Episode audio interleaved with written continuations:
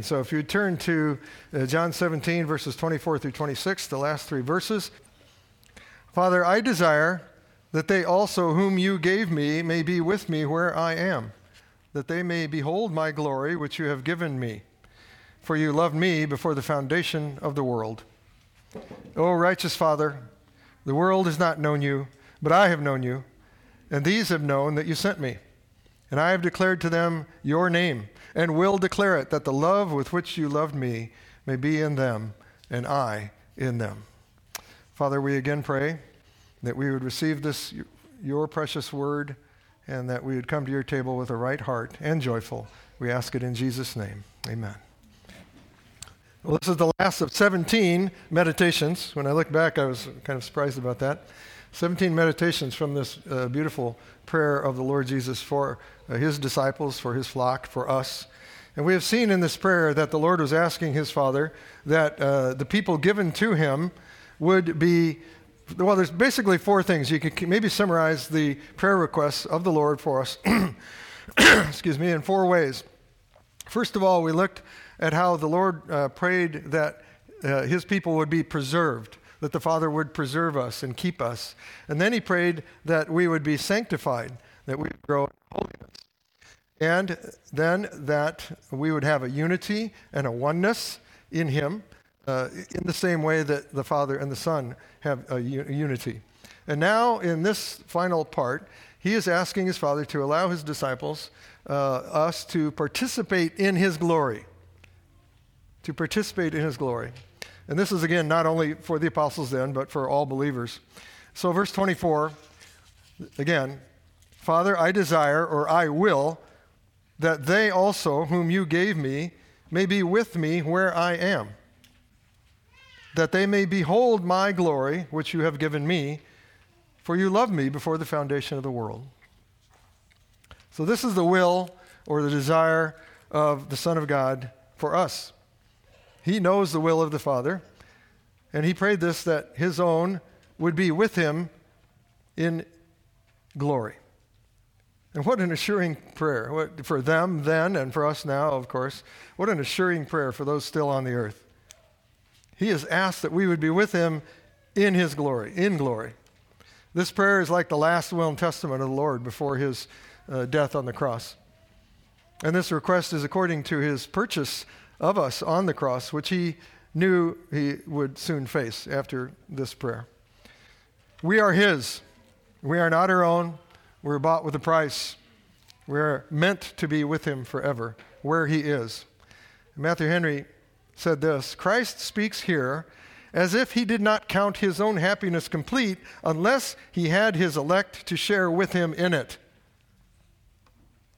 For it is the bringing of many sons to glory that makes the captain of our salvation perfect. It's a wonderful thought.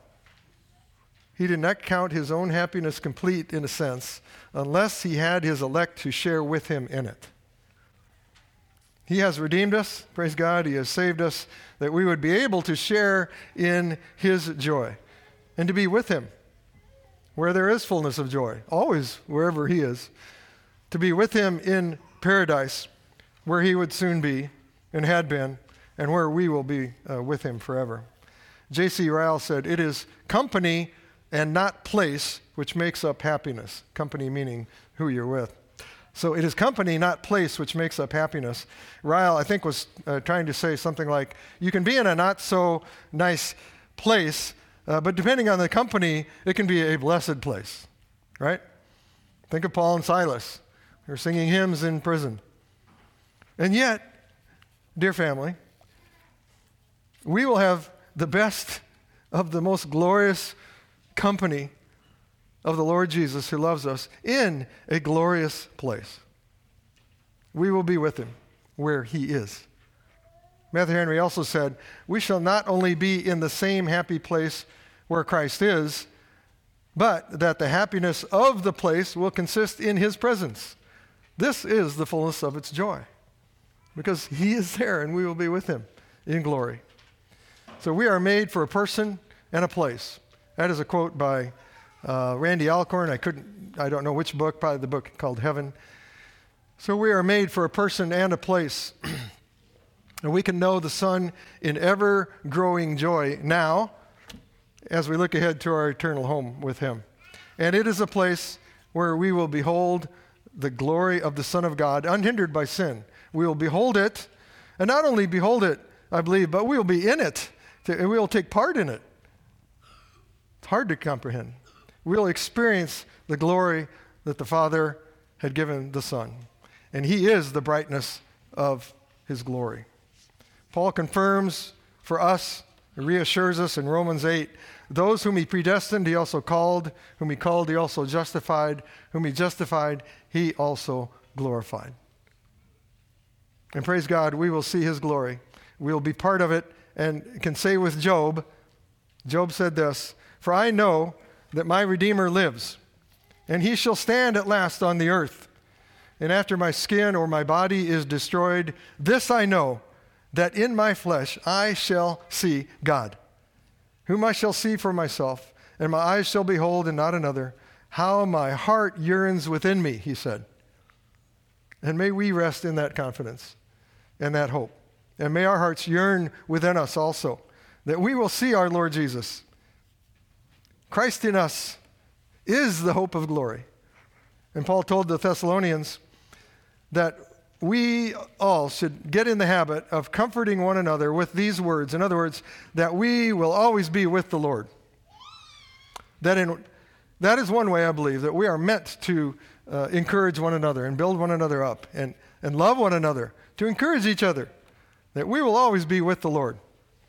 And then our Lord Jesus began uh, concluding his prayer, verse 25. Oh, righteous Father, this is the only place in Scripture uh, where that is. Oh, righteous Father, the world has not known you, but I have known you, and these have known that you sent me. Our Lord exalts here his Father, the Father of righteousness, and he declares again in the hearing of his disciples that the world, the unregenerate, do not know the Father because they would not accept his Son and know him as their Savior.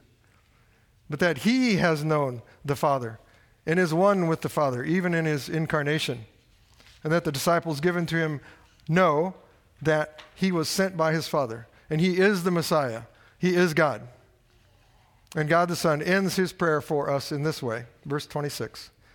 And I have declared to them your name, and I will declare it, that the love with which you loved me may be in them, and I in them. The Lord, in quick review here, says that he has accomplished his calling, he has finished his work on the cross given to him by the Father, and he will always declare the love of the Father for him. He will always be doing so. And he will always be declaring the name of the Father through us to the ends of the earth. Indeed, it is our commission to do this. And that this eternal love of the Father for the Son is now in his people through the Spirit of love poured out into our hearts. He finished his prayer for his own here just before going to the Garden of Gethsemane. And he is still interceding for us, praise God. And as we partake of, together of this table this morning, this communion with him, we see again the elements which remind us of the cost of our redemption, of his great love for us, and that he is coming again in glory. He is our hope, and he is our portion in the land of the living and for eternity. So, dear family, rejoice as you partake now that the Lord of glory is in you.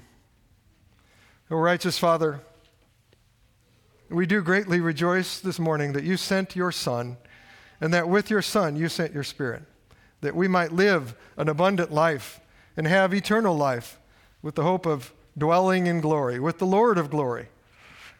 Oh Lord, we praise you and we thank you for praying for us on earth and continuing to uphold us. Oh Lord, what a future for us we have.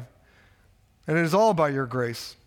And so we come now in obedience and in joy to partake of this means of grace that you have lovingly given to your people. And we praise you, Father, Son, and Holy Spirit, in the name of our Redeemer, Jesus Christ. Amen.